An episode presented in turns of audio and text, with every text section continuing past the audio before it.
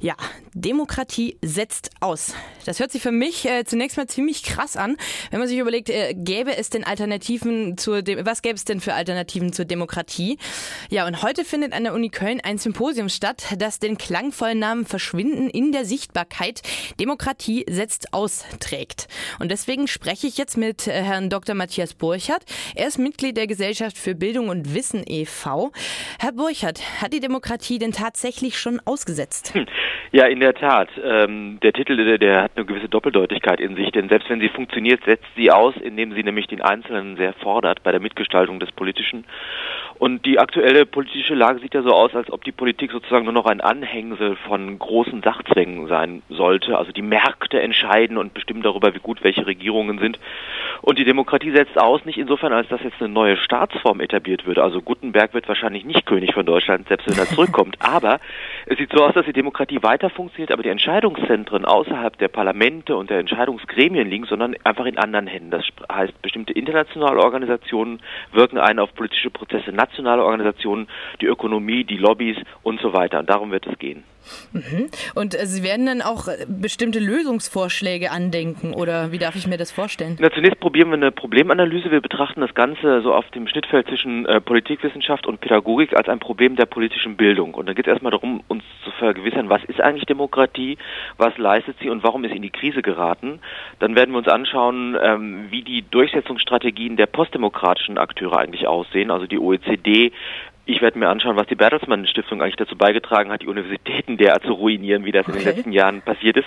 Und im Abschluss wird es tatsächlich um Lösungsstrategien gehen, nämlich die Revitalisierung der Demokratie. Denn ich glaube, dass wir nur mit demokratischen Mitteln die Demokratie wieder in die Lage versetzen können, äh, Raum zu greifen im Politischen. Mhm. Und kann da denn jeder mitmachen? Kann da jeder hinkommen? Ja, auf jeden Fall. Das ist eine öffentliche Tagung. Der erste Tag heute ab 14 Uhr wird eher akademisch-theoretisch sein. Morgen ab 10 Uhr in der Aula 2 offen für alle Bürger, wir erwarten auch viele Lehrer, wir erwarten viele Betroffene. Es wird eine eher politische Veranstaltung. Wir haben ganz renommierte Kritiker, Jochen Krautz etwa, der mit seinem Buch Wahre Bildung äh, den Buchmarkt inzwischen doch sehr prägt in der Analyse der Ökonomisierung von Bildung und viele andere interessante Vorträge, die tatsächlich in eine weitere Öffentlichkeit hinein kommunizieren wollen. Mhm.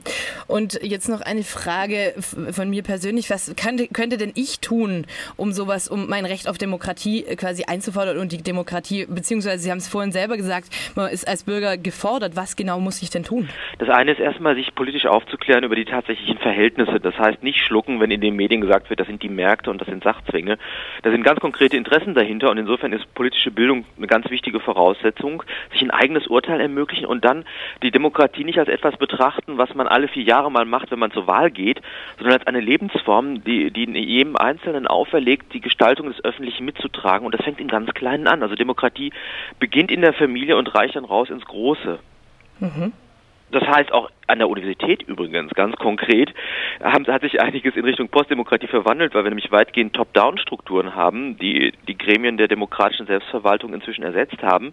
Die Gremien gibt es zwar immer noch, aber die dienen dazu, dass man die Arbeit verteilt und das alles möglichst schnell erledigt. Und auch da wäre eine Revitalisierung der Demokratie ganz, ganz erforderlich.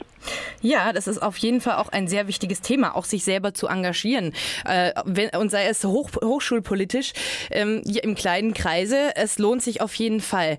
Aber mehr darüber könnt ihr erfahren bei dem Symposium zu, zum Thema Demokratie setzt aus. Das Ganze findet statt im Hauptgebäude im Hörsaal Römisch 8 an der Uni Köln. Ich bedanke mich bei Herrn Dr. Burchert über dieses aufschlussreiche Gespräch zur heutigen Demokratieform.